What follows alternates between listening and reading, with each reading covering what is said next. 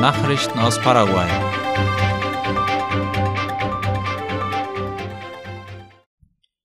Mario Abdo nimmt an der Amtseinführung von Lula teil. Staatspräsident Mario Abdo Benitez hat am Sonntag an der Zeremonie zur Amtseinführung von Luis Inácio Lula da Silva als Präsident Brasiliens teilgenommen. Darüber berichtet die staatliche Nachrichtenagentur IP Paraguay. Die Feier fand mit der Anwesenheit von Delegationen aus 68 Ländern statt, darunter 20 Staats- und Regierungschefs.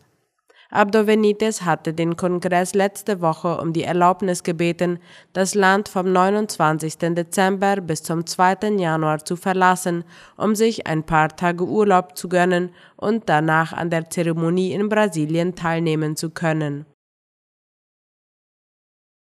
Itaipu könnte anderthalb Monate lang die Welt mit Strom versorgen.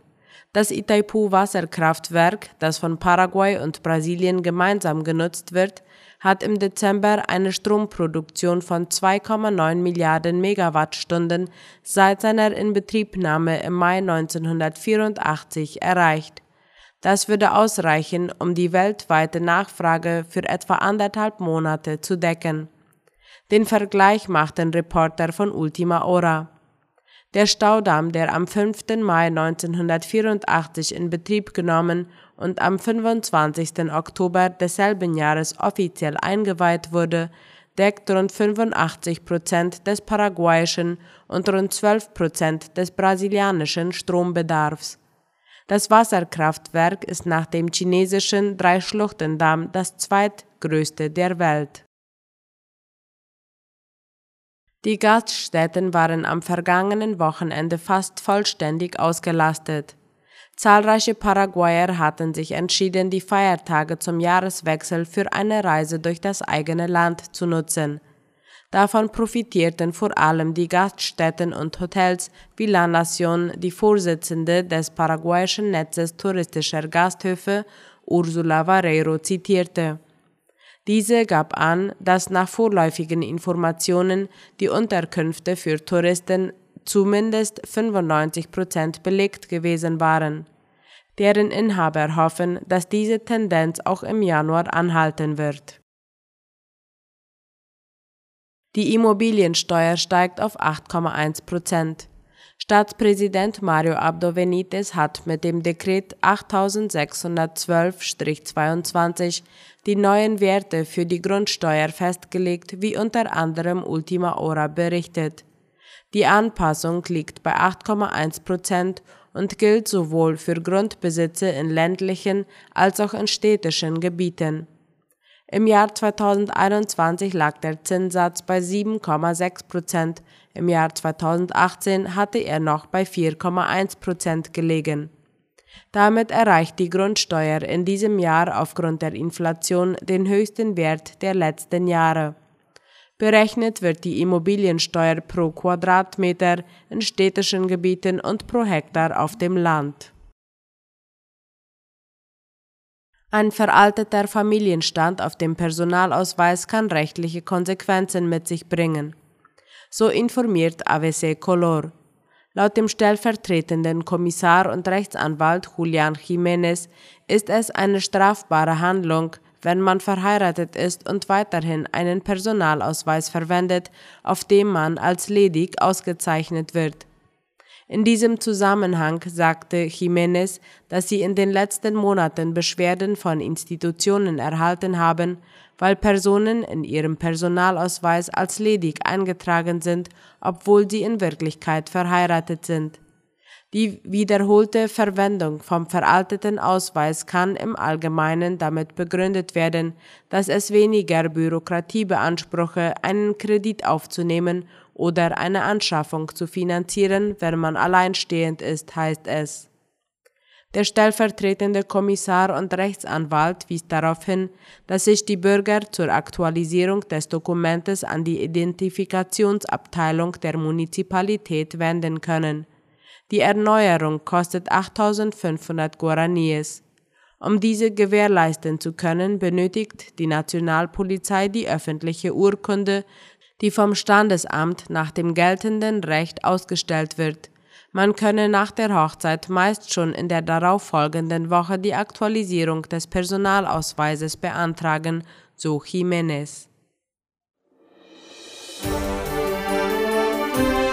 Nachrichten aus aller Welt. Drohnenangriffe sind russische Abnutzungstaktik. Russland will nach Worten des ukrainischen Präsidenten Volodymyr Zelensky die Ukraine mit langwierigen Drohnenangriffen auslaugen. Die Ukraine habe Informationen, dass Russland einen langfristigen Angriff von Shahed-Drohnen plane, sagte Zelensky gestern Abend in seiner täglichen Videoansprache laut dem ORF.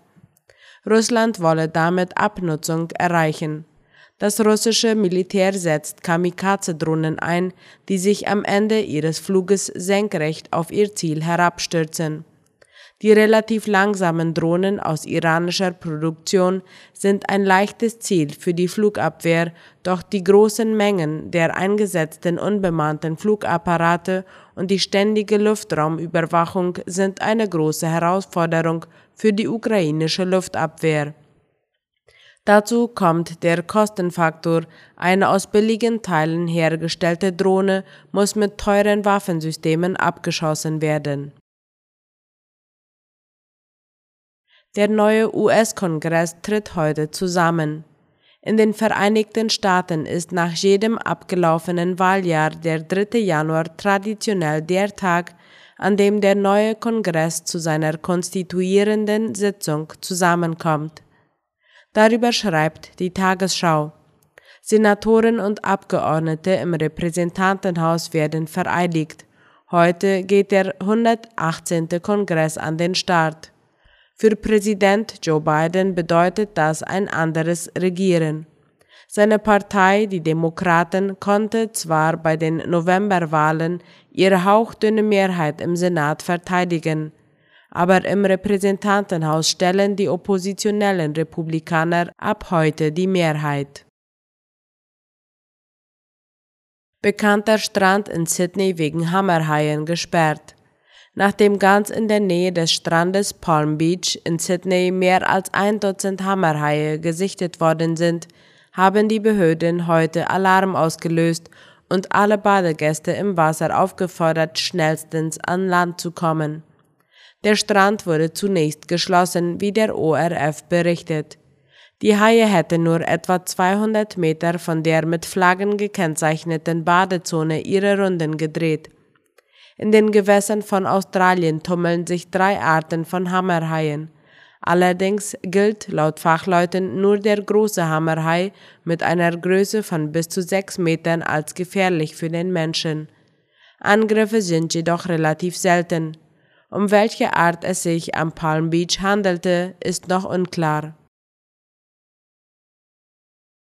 Erste Frau an der Spitze des obersten Gerichtshofs in Mexiko. Erstmals in der Geschichte Mexikos steht eine Frau an der Spitze des obersten Gerichtshofs des Landes, wie die Deutsche Welle berichtet. Sechs der elf Richter wählten die Verfassungsrechtlerin Norma Lucia Piña zur neuen Vorsitzenden. Die 63-Jährige ersetzt Arturo Saldivar und wird das Gremium nun bis zum Jahr 2026 leiten. Mit ihrer Wahl sei es gelungen, eine scheinbar unerreichbare gläserne Decke zu durchbrechen, sagte Piña. Sie hat sich in Mexiko durch ihren Einsatz für das Recht auf Abtreibung sowie ihren Kampf gegen geschlechtsspezifische Gewalt einen Namen gemacht. Argentiniens Präsident trifft sich mit Lula. Der argentinische Präsident Alberto Fernandez sagt nach einem Treffen mit dem neuen Präsidenten in Brasilia, dass die Rückkehr von Luis Inácio Lula da Silva Lateinamerika einen sehr wichtigen Impuls geben werde.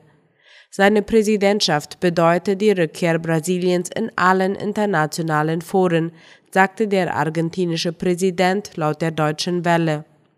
Fernandes, der am Vortag an der Amtseinführung Lulas in der brasilianischen Hauptstadt teilnahm, erklärte, dass beide bei ihren bilateralen und regionalen Zielen auf dem gleichen Wege seien. Außerdem lud ihn der argentinische Präsident für den 23. und 24. Januar zum CELAC-Gipfel nach Buenos Aires ein. Seit Bolsonaro 2019 an die Macht kam, hat sich Brasilien wegen seiner Haltung zu Umwelt- und Menschenrechten von einem Teil der internationalen Gemeinschaft distanziert und ist mit China und der arabischen Welt aneinandergeraten. Lula, der das Land zwischen 2003 und 2010 zweimal regierte, versprach, Brasilien wieder auf die internationale Bühne zu bringen, insbesondere mit seinen Verpflichtungen im Umweltbereich. Soweit die Mittagsnachrichten heute am Dienstag. Auf Wiederhören.